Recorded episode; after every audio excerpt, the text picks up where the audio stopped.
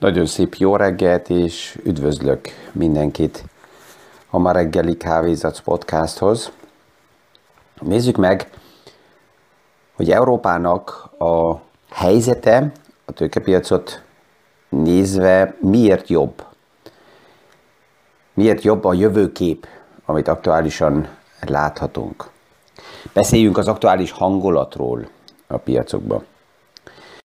Mi is aktuális pénzpiaci témákról, összefüggésekről beszélgetünk.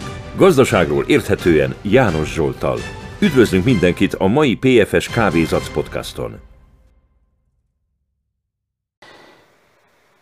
A legtöbb elemző aktuálisan, ha megnézi a számokat, és ugye a tőkepiacon alapjába a jövővel, a jövő képpel, a jövő elvárásával kereskedünk, akkor a növekedési számok Európára nézve jobbak, mint Amerikába.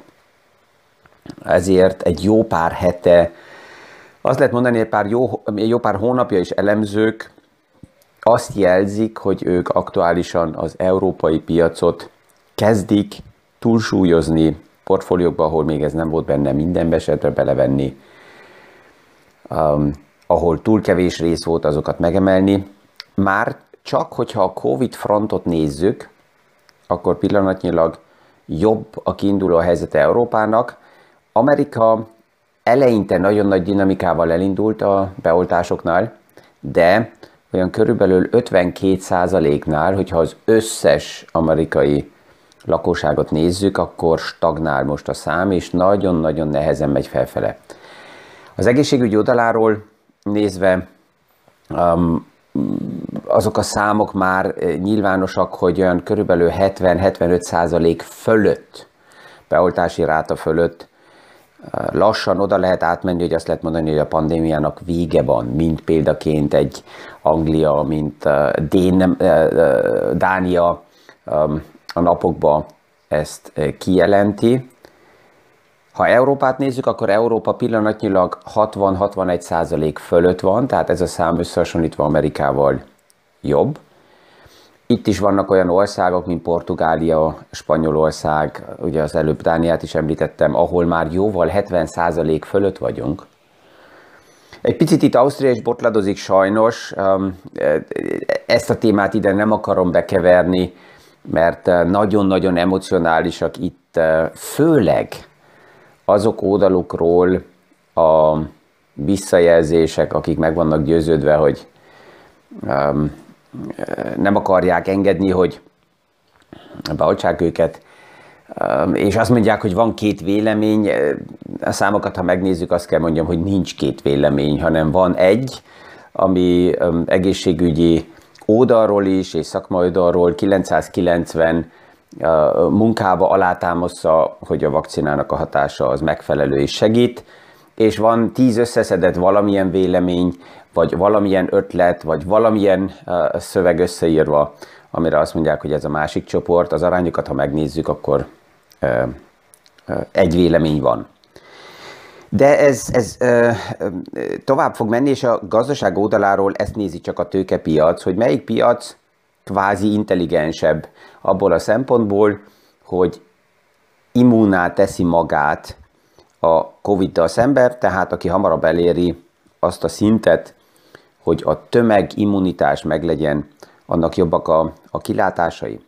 Az európai aktuális um, számokba, a tőzsdén is, a tőkepiacon ez a pozitív kilátás még nincsen beárazva, olyan szinten, mint Amerikában is, és persze, hogy nagyon figyel pillanatnyilag a globális tőkepiac arra, hogy mit fog tenni most hónap a az Európai Központi Bank, milyen kommunikáció fog itt kijönni. Christine Lagarde már hasonlóan, mint a Fed jelezte, hogy elkezdenek azon gondolkozni, hogy elkezdjenek azon gondolkozni, hogy itt is a kötvény, piaci likviditás támogatást esetleg visszavegyék, és az amerikai központi banknak a kommunikációja eddig nagyon jó volt, mert ott azt láttuk, hogy a piac elég erős ahhoz, hogy egy tapetinget um, elfogadjon, megemészen, és ne, ne essen vissza. Um, tehát ez, ha úgy nézzük, akkor a Fednek a kommunikációja ez elég jó volt, ez persze abban a helyzetben is már belehozza a Fedet, hogy akkor is, hogyha az aktuális dinamika nem olyan erős a gazdaság oldaláról, mint akár még um, hetekkel, hónapokkal ezelőtt, akkor is um, a tapeting az el kell induljon, lehet, hogy csak szimbolikus pár milliárd nagyságrend lesz ez havonta, tehát nem lesz 120 milliárd a további vásárlás, hanem lesz 110, 115, vagy akár csak 100 milliárd. Ez szimbolikusan kell menjen, mert ez teszi um, ja, kiszámíthatóvá a kommunikációt, és a piacnak a bizonytalanság általában az, ami a rossz. Ha bizonytalanság van, akkor elindul a spekuláció, elindul a spekuláció, akkor vélemények ide-oda csapongnak, és ez leképződik az árfolyamokba. Hogyha kiszámítható egy picit a piac, akkor már nyugodtabb a helyzet. Nem tudjuk pontosan, hogy mi lesz a kommunikáció csütörtökön, mert itt Európában is megvannak a számok, és a tegnap e, került egy olyan kiértékelés, egy olyan statisztika a kezembe, amit így most a podcastban nem lehet látni, de annyira elmagyarázom, hogy ez, ez az Eurostatnak egy kiértékelése, ami felmutatja, hogy hány százaléka az Európába gyártó cégeknek jelzi azt, hogy problémája van az alapanyagokkal, a nyersanyagokkal, a félig kész anyagokkal ahhoz, hogy a terméket véglegesen le tudják, le tudják gyártani, és itt ugrott mind a zászlórúd a csillagoség irányába a szám, ami ingadozott alapjában így 0 és maximum 10% között, tehát ez a kiértékelés visszamegy 1980-ig, és hogyha azt ott megnézzük, akkor hosszú ideig ez elég stabilan volt, ingadozott ilyen uh, egy-két és maximum csúcsba 10% között, és ez most ugrott rövid időn belül 40%-ra. Tehát 40%-a az Európába gyártó cégeknek jelzik azt, hogy problémájuk van az alapanyagokkal. És ezt tisztán hozzá kell mondjuk, hogy ez azért lényeges, mert minden, ami pillanatnyilag a globális piacokban a beszállításoknál mint probléma megjelenik, a kontéreneknek az ára, az alapnyersanyagok ára, ez mind nem a központi bankoknak a likviditása miatt a probléma, hanem ez a COVID lockdownnak egy utó következménye, és hogy ezt minél jobban lehessen tovább is kezelni, ezért is helyes és jó, hogy a központi bankok a likviditást tovább rendelkezésére állítsák a piacnak. Tehát ez nagyon lényeges. A, a béreknél az infláció az Amerikában megjelent, itt Európában ezt még nem láttuk, ez is egy érdekes téma lesz hónap, hogy mit fog mondani Christine Lagarde a bérinflációhoz Amerikában alapjában most augusztusra dupla olyan nagy a bérek inflációja, mint a, mind, amit a piac elvárt. A jó hír az infláció oldaláról az, hogy az albérleteknél még nincsen inflációugrás, ez a normális uh, sínekbe megy. Ez a kettő ugye az a komponens, ami az állandó inflációt magas szinten tartaná, hogyha a bérek nagyon emelkednek, plusz a lakásszektorba az albérlet nagyon emelkedik. Ezért ami várható alapjában az itt is az, hogy jelezni fogja a központi bank, az Európai Központi Bank, hogy ők is gondolkoznak ezen a tapeting kérdésen, de egyelőre a növekedés az megmarad magas szinten, az infláció nagy valószínűséggel stagnál azon a szinten, ahol vagyunk, vagy esetleg egy picit visszaesik. Tovább is a kamatok alacsonyak tudnak maradni, és a likviditás támogatás a piacoknak az megmarad magas szinten. A hétvégén került egy olyan vicces karikatúra a kezembe, amit ugye most a podcastban megint nem lehet látni, egy kép Jay Powellről, az amerikai központi banknak, az aktuális elnökéről, hogy hogy fog kinézni a Powell akkor, amikor majd az első kamatemelést ki fogja jelenteni, és ezen a képen, a karikatúrán olyan körülbelül 120-125 éves Jerry Powell van uh, kimutatva, aki, aki ja, van, amikor akkor lehet, hogy azt mondja, hogy jó, akkor, akkor ki szeretném mondani, hogy megpróbálunk emelni a kamakotokon 25 ponttal, hogy akkor megnézzük, hogy erre a piac hogy reagál. Ez azért is érdekes, mert főleg a nagy tech szektorban az elmúlt napokban egy olyan fogadás látható, hogy főleg a technológiai, a szuper technológiai szektorban, ez ugye a FANG részvények kategóriájánál van, ott elindult egy olyan piaci fogadás, hogy a tapering, tehát a likviditás csökkentés az idén egyáltalán nem fog elindulni. És ez egy érdekes, rövid időre feladott fogadás a piacba, hogy akkor most az idén indul el a likviditás csökkentése, vagy ez átcsúszik 2022-re, és minél közelebb jön az év vége, minél több ilyen konferencia lesz, annál több információt tudunk ebből, fogunk ebből megtudni, de azelőtt megvan ez a bizonytalanság, és azelőtt megvan a piacnak a spekuláció lehetősége. A szezonális oldalról nézve milyen tud lenni a szeptember? Na ja, ha megnézzük 1928-ig vissza az átlagszámot, és ugye az átlag az mindig vicces szám, mert az átlag az nem mond semmit, de mégis egy szám, amiben szeretünk kapaszkodni. Az átlag 1928 óta mínusz 1 százalék visszaesés szeptemberbe.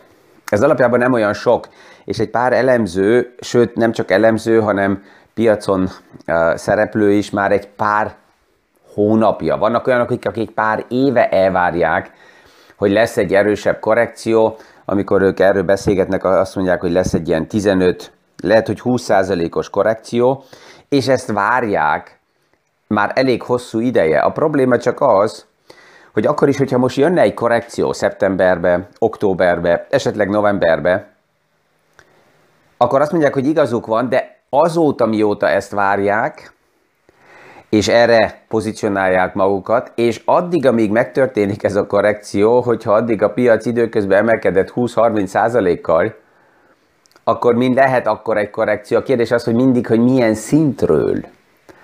És addig mit tettem, addig mit csináltam. Tehát mindegy, hogy mit, vár, mit várok el a piactól, ez a nem részvétel a piacba, ezt újra és újra hangsúlyozom, ez a legrosszabb opció, és a statisztika azt is mutatja, hogy minden olyan évbe, 1928 óta, amelyikbe az első hat hónap erős volt, tehát átlagban legalább 13%-kal emelkedett, minden ilyen évben a szeptember és az évnek a vége is nagyon erős volt. Na most, hogyha az idén megnézzük, az első 6 hónap nagyon erős volt, az első 8 hónapban nem 13, hanem 21% kal emelkedtek a piacok, és persze az, az a kérdés, hogy melyiket nézzük meg, és milyen devizákba. Tehát ez arra utalna, hogy inkább emelkedik a piac. Tehát ha 28-ig visszamegyünk, és a statisztikát még egyszer egy picit szétszedjük, akkor 63%-a a szeptembereknek az inkább pozitív volt, stagnált, vagy ment felfele, és ha 28-ig visszamegyünk, akkor körülbelül 27 százaléka a szeptembereknek, 37 százaléka a szeptembereknek az inkább stagnált, vagy visszacsökkent. Tehát egyet látunk, akkor is, ha azt mondjuk, hogy a piacokon a bika és a medve az egymás mellett arányokban mindig, mind a kettő jelen van, és mind a kettővel kell számoljunk, azt is látjuk, hogy minél hosszabb időre visszamegyünk, annál kevesebb arányba a bikapiaci helyzet, és annál több arányba. Tehát annál kevesebb a medvepiaci helyzet, és annál több a bikapiaci helyzet. A következő nemzeti bank is jelenkezett az elmúlt napokban, aki megint a likviditás irányába jelzi, hogy támogatni szeretné a piacokat. Ez Japán. Az új Premier Minister um, az első megszólalásával ezt jelezte, hogy véleménye szerint a japán piacnak is egy körülbelül 270 milliárd dollár likviditási támogatásra lenne szüksége, azért, hogy a pandémia következményeit, utó jelenségeit megfelelően tudja kezelni a piac. Tehát um, ez sem új, ez bele, beleáll abba a zenekarba, akik azt a zenét fújják, hogy a likviditással tudjuk helyreállítani a piacnak a, a problémáit. Tehát, hogyha az előbbi statisztika is, amit megnéztem, hogy mit tudunk kezdeni a szeptemberre, a kérdés mindig az, hogy ki mire akarja felhasználni a statisztikát és a számokat. Churchill itt mindig, amikor statisztikákról beszélünk, akkor persze, hogy megjelenik késő valamikor azt mondta, hogy azt a, statisztikát, azt a statisztikát fogadom csak el, és annak hiszek, amit én hamisítottam. Tehát számokkal tudunk játszani, és minden szcenárióra fel tudunk szinte minden nap számokat a múltból mutatni. Elég idő kell csak, hogy azt keressük ki, ami, ami tetszik nekünk. Kína aktuálisan szinte ilyen cukabótun pejcsi, ez lefordítva cukros kenyér és ostor mentalitással kezeli a piacokat. Xi Jinping az egyik nap kiáll, és azt mondja, hogy leszabályzunk mindent, és nem szabad semmit csinálni, és ha valaki el akar kezdeni gondolkozni, akkor ezt kell nekünk jelezze, és ha tőzsdére akartok menni, akkor ezt be kell jelentsétek, és szabályozzuk ezt, szabályozzuk azt, tehát nagyon keményen, és egy nappal később kiáll, és azt mondja, hogy na já, mi akarjuk a tőkepiacot, helyesnek tartjuk a kapitalizmusnak a, az eszközeit, az erejét, a, nem korlátozzuk, nekünk csak az a fontos, hogy, hogy informáltak legyünk, tehát itt játszik a piacsal egyik nap így, másik nap úgy, azt nem szabad azért elfelejteni, hogy a háttérben elég keményen tovább is megmaradnak a szabályzással, és ez a kifejezés, hogy common prosperity, ez, ez, ez a program, ez tovább meg fog maradni, ez be fog szivárogni nagyon sok kommunikációban, mert ez egy új jelenség, ami Kínában nagyon erős, és nekik fontos, hogy a cégek, ha már nyereségeket is érnek el, akkor ezt állítsák rendelkezésére állítólag a tömegnek, a közösségnek adományozzanak, hogy ezzel azután a háttérben mi történik. Az persze, hogy a hiányzó transzparenc miatt egy másik kérdés, de, de, de ez egy olyan modell, ami, ami nem fog eltűnni már hónapra, és ez fog tovább is jelen lenni, főleg a kínai piacot ez fogja mozgatni. Ott egészen távolról kell nézzük az egész piacnak a fejlődését azért, hogy el tudjuk helyezni, és tovább is a portfóliókba túlsúlyozni úgynevezett szatellit szektorokat, tehát olyan befektetési regiókat, eszközöket, iparágakat, amelyik még nem stabil, és nem az úgynevezett core, mag befektetés, azt um, azokat érdemes uh, óvatosan kezelni, és mint szatellit a megfelelő százalékot is betartani. Pont ez a, ez a vita, hogy milyen az arány a szatelitek és a core befektetések között, az az érzésem, hogy erre egy külön uh, podcastot fogok a következő napokban összeállítani, mert egy kérdés nagyon fontos, amikor valaki a tőkepiacsal elkezd foglalkozni, hogy miért megyek oda. Az egyik verzió lehet az, hogy azért megyek oda, mert be akarom a létező vagyonomat úgy fektetni, hogy ennek az értékét megőrizze, megtartsam, plusz esetleg egy aktuálisan egészséges, elfogadható uh, hozamot érjek el, 4-5, lehet, hogy 6 százalékot, és ezt nagy ingadozások nélkül. Tehát befektetés és vagyon érték megőrzése. Lehet a másik stratégia is, vagy elvárás a piacba, hogy oda megyek azért, hogy spekuláljak és meggazdagodjak. És ez egy egészen más megközelítés, egy egészen más kategória. Aki a tőkepiacot arra akarja magának felhasználni, hogy azon keresztül végre vagyonhoz jusson, mert eddig nincs, vagy túl kevés, annál tisztán lesz ki kell mondani, hogy neki nagyon agresszív, egyes fogadásba kell belemenni. Mert ezek nélkül a nagy széles piaccal nem fog ő meggazdagodni hamar. És azzal, hogy egyes, nagyon szűk, nagyon agresszív fogadásokba belemenne esetleg, ezzel nagyon nagyot fogad. Lehet, hogy mindenét rátesz egy kártyára. Ezzel akár veszélyezteti a létét is gazdaságilag. Ezért persze, hogy logikus, hogy ez nem ajánlom senkinek, még akkor is, hogyha van egy pár szupasztár, ezeket a podcastban majd össze tudom gyűjteni, akiket néha a piac, a marketing, a nagy értékesítők felhasználnak arra, hogy példaként azt mondják, hogy nézd meg ezt, nézd meg azt. De az arány az általában egy a 999-hez. Akikről nem is hallunk, nem is látunk, mert eltűnnek azelőtt, mielőtt bármilyen formában nevük még lényegesé válhatna. Um, tehát ez fontos, és azt látom, hogy nagyon sokan, akik a tőkepiacon elkezdenek dolgozni, főleg privát befektetők, főleg kezdők, főleg olyan, akinek nincsen tapasztalt szakembere, mert szakember lehet. A kérdés az, hogy ott is mennyi a tapasztalat, azok sajnos nem tisztán definált és nem helyes elvárásokkal kezdenek el dolgozni. Az egyiket akarják, a másikat csinálják, és akkor ez a kettő nem passzol egymáshoz, és ebből jönnek a rossz döntések, és a rossz lépések. De majd ez egy következő podcast lesz a következő napokban. Ma is, mint mindig, kívánok kellemes tárgyalásokat, köszönöm az időt, a figyelmet, a meghallgatást, és persze, hogy tetszik, és annak örvendek, hogyha még annyi idő benne van, hogy esetleg egy gondolat, egy visszajelzés, egy kérdés, egy ötlet, nyugodtan jöhet egy megjegyzés, vagy akár megosztás a podcast oldaláról. Ezen a héten megvolt a két nagyon jó diványbeszélgetés is, az egyik Magyarország, a magyar nyelvű mondjuk így, a másik a német nyelvű a tegnap este. Készülnek a videók, kikerülnek a YouTube-ra, az is élesbe érdekes lehet, és azt is ott meg lehet majd találni. A következőek már készülnek október elején, elég témánk lesz akkor is. Már a minden jót mindenkinek, és viszonhallásra hónap reggel egészségesen a következő kávézat podcastnál. Mi is aktuális pénzpiaci témákról, összefüggésekről beszélgetünk.